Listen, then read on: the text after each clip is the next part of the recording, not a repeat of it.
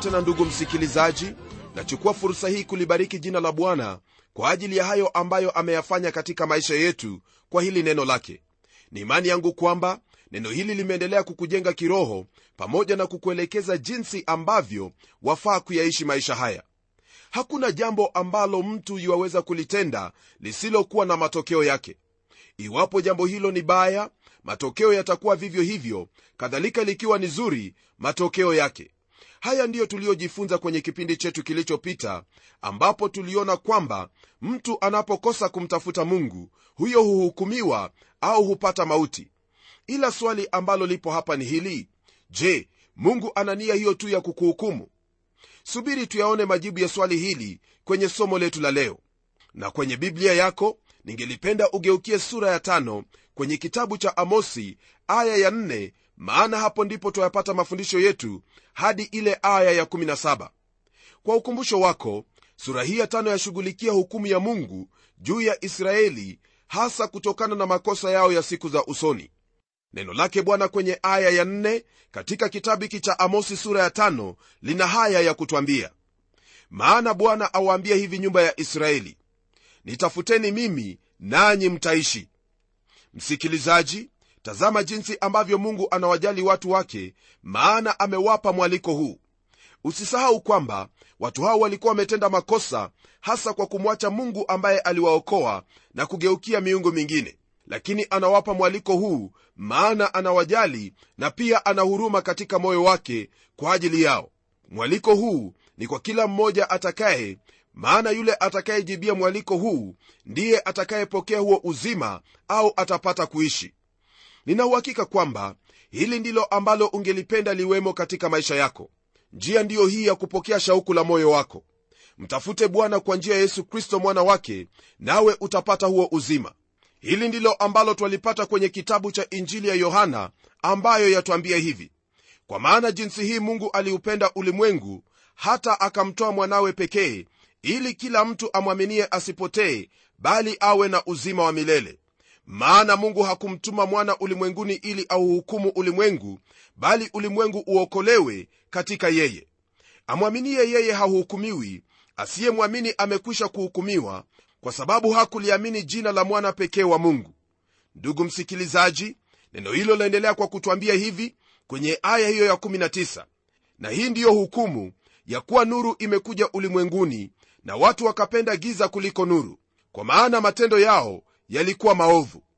Kwa mujibu wa hayo ambayo tumeyasoma neno hilo latuonyesha waziwazi kwamba iwapo wahitaji kupokea uzima yani siyo kuishi tu bali katika moyo wako uwe na uwo uhakikisho kwamba una uzima wa milele ni lazima umtafute bwana na njia ya kumpata bwana huyo ni kwa kumwamini mwana wake ambaye ni yesu kristo waweza kuniambia kwamba kuna njia nyingine ambayo naweza nikapata uzima kwa kutenda matendo mema au kwa kufanya mambo ya kidini. Lakini katika hayo yote hakuna mtu ambaye iwaweza kukuhakikishia kwamba amekuwa na himizo katika moyo wake au ushahidi kwamba amepokea huo uzima. Ni lazima ufuate njia yake mungu maana mungu hawezi akafuata mipango yako. Mungu hufuata mpango wake na mpango wake ni mmoja tu nao unatimilika katika mwana wake ambaye ni yesu kristo. Ndiposa tunapoendelea kwenye aya ya tano kwenye sura ya tano ya kitabu hiki cha amosi mungu anaendelea kunena na wana wa israeli akiwaambia maneno yafuatayo. Bali msitafute betheli wala msiingie gilgali wala msipite kwenda biashiba kwani gilgali hakika yake itakwenda utumwani na betheli itakuwa ubatili. Kama baba anayewajali watoto wake mungu anawaambia watu hao wasiende betheli kwa kuwa sehemu hiyo ndipo uovu wa kuabudu sanamu ulikuwa ukitendeka. Waweza kukumbuka kwamba betheli ndipo sanamu ya mfano wa ndama aliabudiwa. Ila hapo kwanza sehemu hii ilikuwa takatifu kwani wana wa israeli walipotoka misri na kuvuka ule mto wa yordani chini ya uongozi wa yoshua walifanya maskani yao hapa kwa muda. Waliiezeka hema ya mkutano pale waliposubiria kukabili yeriko sehemu hiyo pia ndipo ambapo mungu aliwaambia kwamba itakuwa kumbukumbu kwa watoto wao vizazi na vizazi kuhusu hayo mema ambayo mungu alikuwa amewatendea. Badala yake msikilizaji watu hao walibadilisha sehemu hiyo na kuifanya kituo cha kuabudu sanamu. Nayo biashiba ni mahali ambapo ibrahimu alifanya agano na yule mfalme aitwaye abimeleki na hapo pia ndipo aliliitia jina la bwana mungu wake na kuomba usome sura ya 21 ya kile kitabu cha mwanzo ili upate habari zaidi. Wakati huo ambapo amosi alikuwa akitabiri msikilizaji kwenye nchi hiyo watu walitoka dani hadi biashiba ili kushiriki katika ibada ya sanamu. Na kwa msingi huo mungu anawaambia watu hao kwamba wasielekee sehemu hizo kwa kuwa hukumu yake ii juu yazo. Maana anasema kwamba hakika gilgali atakwenda utumwani na betheli atakuwa ubatili haya yote yalitendeka kwani gilgali iliyokuwa katika ufalme wa kusini au yuda miaka 1 baadaye ilikwenda utumwani na betheli kuwa ubatili jambo ambalo liliondosha hali hiyo ya kuabudu sanamu daima. Leo hii msikilizaji popote utakapotembea katika taifa hilo la israeli hautapata ibada ya sanamu hata kidogo. Maana neno hili la mungu ni hakika kwa kuwa lile ambalo analolinena ndilo analolitenda nawe utafanya vyema kuliamini neno hili maana pasipo kufanya hivyo basi utakuwa unajiingiza katika taabu na shida ambayo watu hawa walijiingiza. Ijapokuwa hali ilikuwa hivyo mungu hakuwaacha watu hawa bila tumaini maana kwenye aya ya sita anaendelea kwa kuambia hivi mtafuteni bwana nanyi mtaishi. Asije akawaka kama moto katika nyumba ya yusufu nao ukateketeza asiwepo mtu awezaye kuuzima katika betheli. Maandiko haya mwenzangu yatuonyesha jinsi ambavyo mungu ni mwenye huruma na pia ni mvumilivu. Mungu wetu hakimbilii kuwahukumu watu bali humpa kila mtu fursa ya kutubu dhambi zake na kugeukia njia ya kweli ya neno lake. Uvumilivu na subira ya mungu ni jambo ambalo lafaa kukufanya ewe msikilizaji wangu kuyaacha yote maovu na kutenda hayo ambayo neno lake la kuagiza hasa ikiwa ni kumtumaini yesu kristo awe mwokozi wako. Hii ni kwa kuwa matendo yako yote ya haki hayana msingi wowote ule mbele zake mungu. Njia ya kufanyika haki ni kwa kumwamini huyo ambaye alifanyika dhambi kwa ajili ya mwanadamu ili mwanadamu afanyike haki mbele zake mungu. Huyo ndiye jina lake yesu kristo kisha kwenye aya ya saba neno lake bwana laendelea kwa kutwambia haya.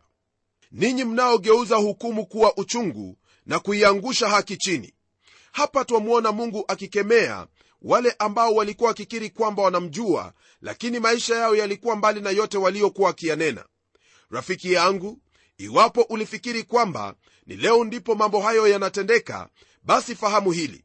Mambo haya yalianza kutendeka kale mtume paulo akimwandikia timotheo anamwambia maneno yafuatayo katika kile kitabu cha timotheo wa pili sura ya nne, aya hiyo ya pili na ya nne, akisema hivi maana utakuja wakati watakapoyakataa mafundisho yenye uzima. Ila kwa kuzifuatia nia zao wenyewe watajipatia waalimu makundi makundi kwa kuwa wana masikio ya utafiti. Nao watajiepusha wasisikia yaliyo kweli na kuzigeukia hadithi za uongo. Je si haya ndiyo ambayo yanatendeka leo hii? Jumbe nyingi ambazo zahubiriwa leo ni jumbe za kupakana mafuta kwani hamna kweli katika hizo jumbe. Ndiposa sichoki kukushawishi na kukwambia kwamba soma biblia kusudi lolote ambalo mtu atakufundisha lisilo la kweli hilo hutalifuata. Nam fanya neno hili la mungu kuwa kiongozi na mwalimu wako. Jinsi ambavyo ungelitarajia rafiki yangu watu wanapoambiwa kwamba ni wanafiki hilo huwa si jambo nzuri kwa masikio yao. Hawa waisraeli walijisikia kuwa wao ni wenye dini lakini amosi aliwaambia mambo jinsi yalivyokuwa licha ya hali yao ya kufanya taratibu za kidini bila kuwa na moyo huo wa kumfuata mungu wa kweli. Ujumbe wa amosi haukufifia licha ya hali ya watu hao. Na hivyo ndivyo ambavyo kila mtumishi wa mungu anayenena maneno yaliyosambamba na biblia anafaa kuwa tunapoendelea kwenye aya ya nane, neno la mungu liendelea kwa kutwambia hivi. Mtafuteni yeye afanyaye kilimia na orioni na kukigeuza kivuli cha mauti kuwa asubuhi na kuufanya mchana kuwa giza kwa usiku yeye ayaitaye maji ya bahari na kuyamwaga juu ya uso wa nchi. Bwana ndilo jina lake. Bila kuchoka ndugu msikilizaji twamwona hapa mungu kwa neema yake akiwaita watu hao wamrudie. Mungu wetu ni mvumilivu na hafanyi hasira haraka. Tazama anawaambia watu hawa kwamba wamtafute yeye aliyefanya kilimia na orioni.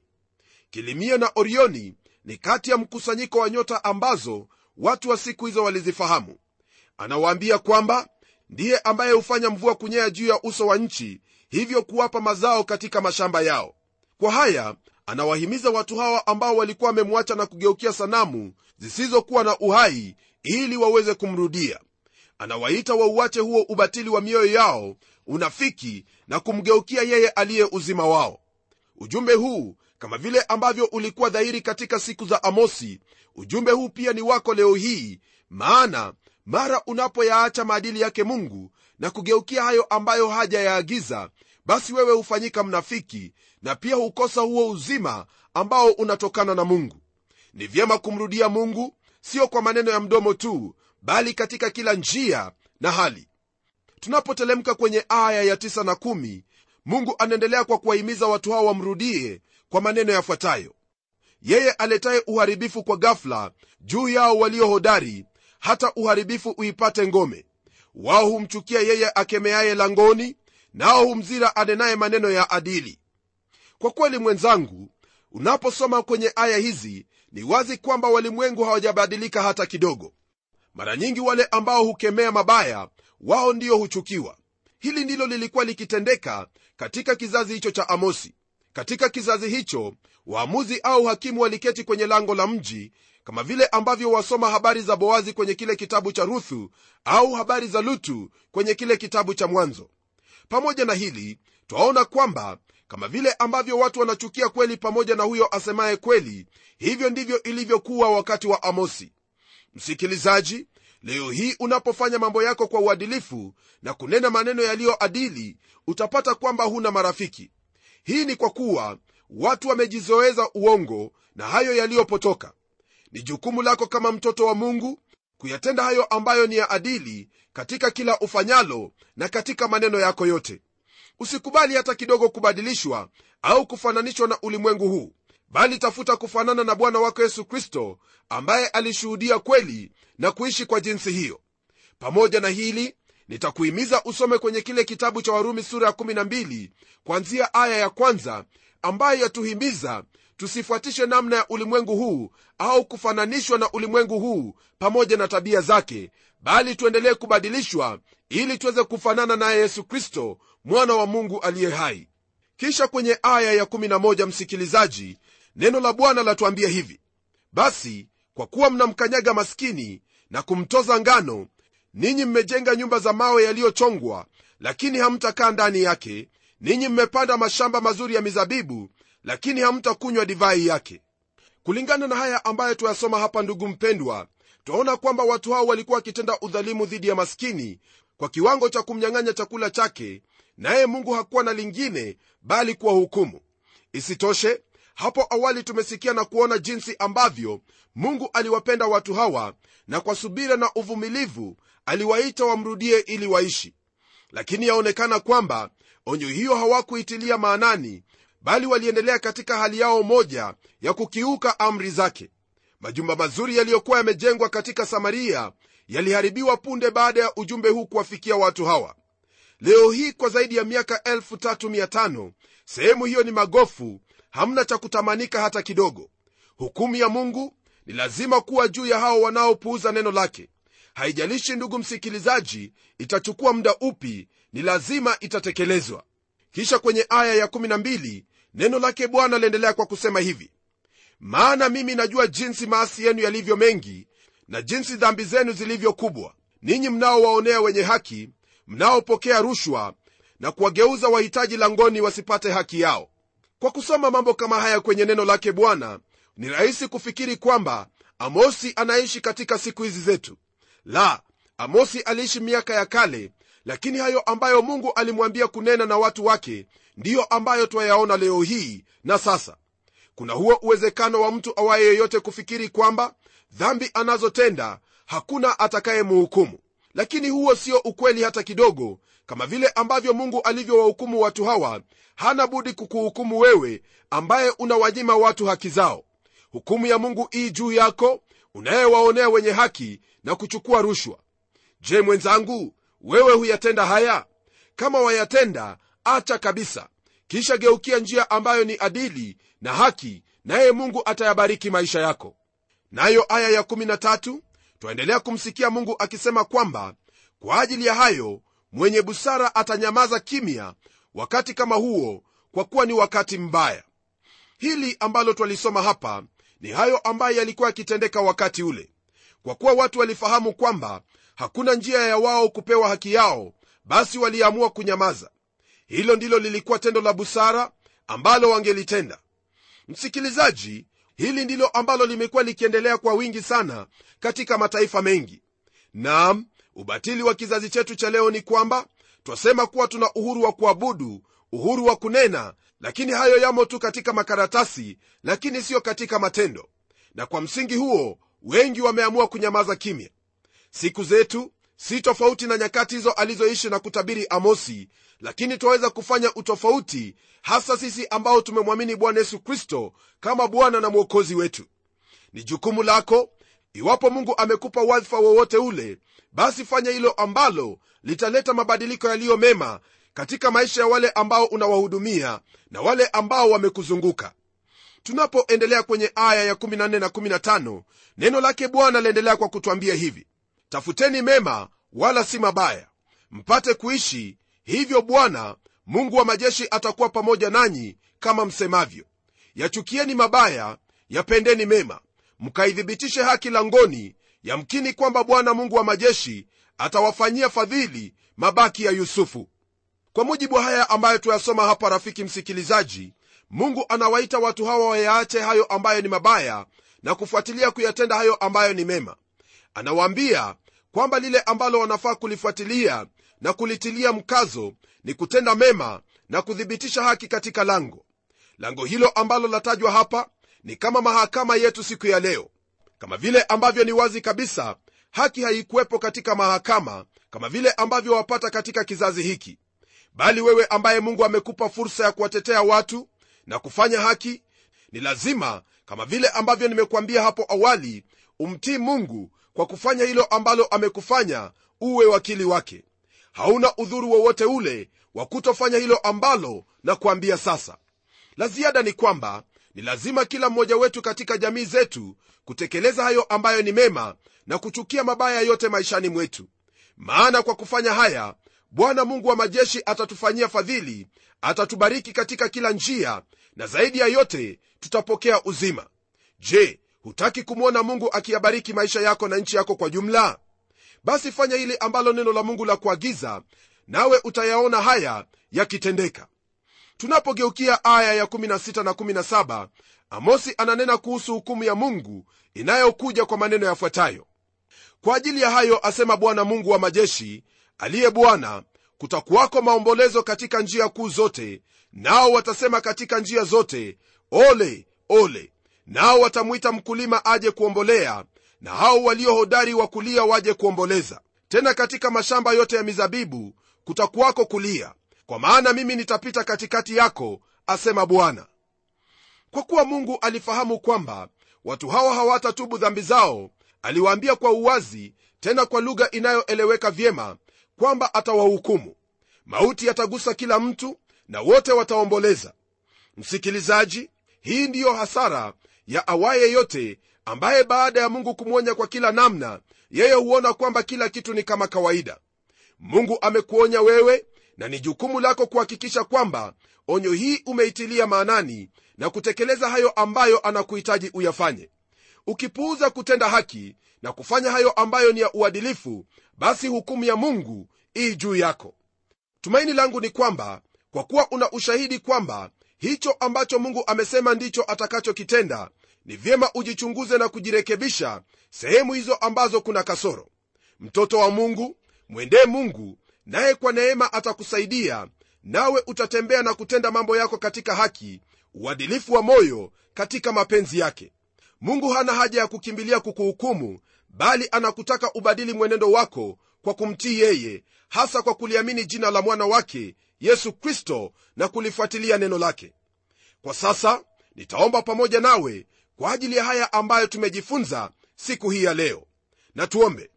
Mungu tena baba wa bwana wetu yesu kristo na lisifu jina lako kwa kuwa wayajali maisha yetu na kutupenda. Haya twayaona katika saburi yako ambayo yatufundisha kutubu na kuyaacha hayo ambayo hayakupendezi katika maisha yetu na kuyashikilia yaliyo mema na adili. Naomba kwamba katika haya yote utamsaidia ndugu yangu msikilizaji kuzifuata kanuni hizi ambazo amejifunza kwa sifa ya jina lako. Hili najua kwamba utalitenda maana li katika mapenzi yako na kwa kuwa tumeomba katika jina la yesu kristo amen. Rafiki msikilizaji licha ya ulimwengu kuwa wayumbayumba kama mtoto wa mungu unao huo msingi thabiti katika kristo. Tenda haki na uadilifu katika yote nao walimwengu watafahamu kwamba kuna huyo mungu anayekuwezesha nao watamgeukia. Ni ombi langu kwamba neema yake mungu itakuwa pamoja nawe katika haya yote. Natazamia kuwa pamoja nawe tena kwenye kipindi kijacho ili tuendelee kujifunza hayo ambayo mungu atatuandalia. Hadi wakati huo ni mimi mchungaji wako jofre wanjala munialo na neno litaendelea.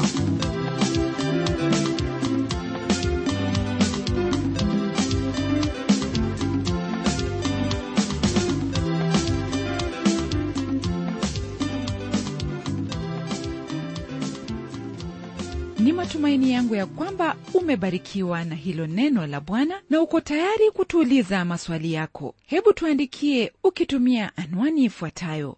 Kwa mtayarishi kipindi cha neno transworld radio. Sanduku la posta ni 21514 nairobi kenya. Pia waweza kutumia anwani yangu ya email ambayo ni pomodo at twr co ke na kumbuka waweza kununua kanda ya kipindi hiki ambacho umekisikiza leo. Tumia anwani hiyo hiyo ambayo nimekupa ili tukupatie maelezo zaidi. Na hadi wakati mwingine ndimi mtayarishi wa kipindi hiki pamela Omodo nikikwaga nikikutakia amani ya bwana. Neno litaendelea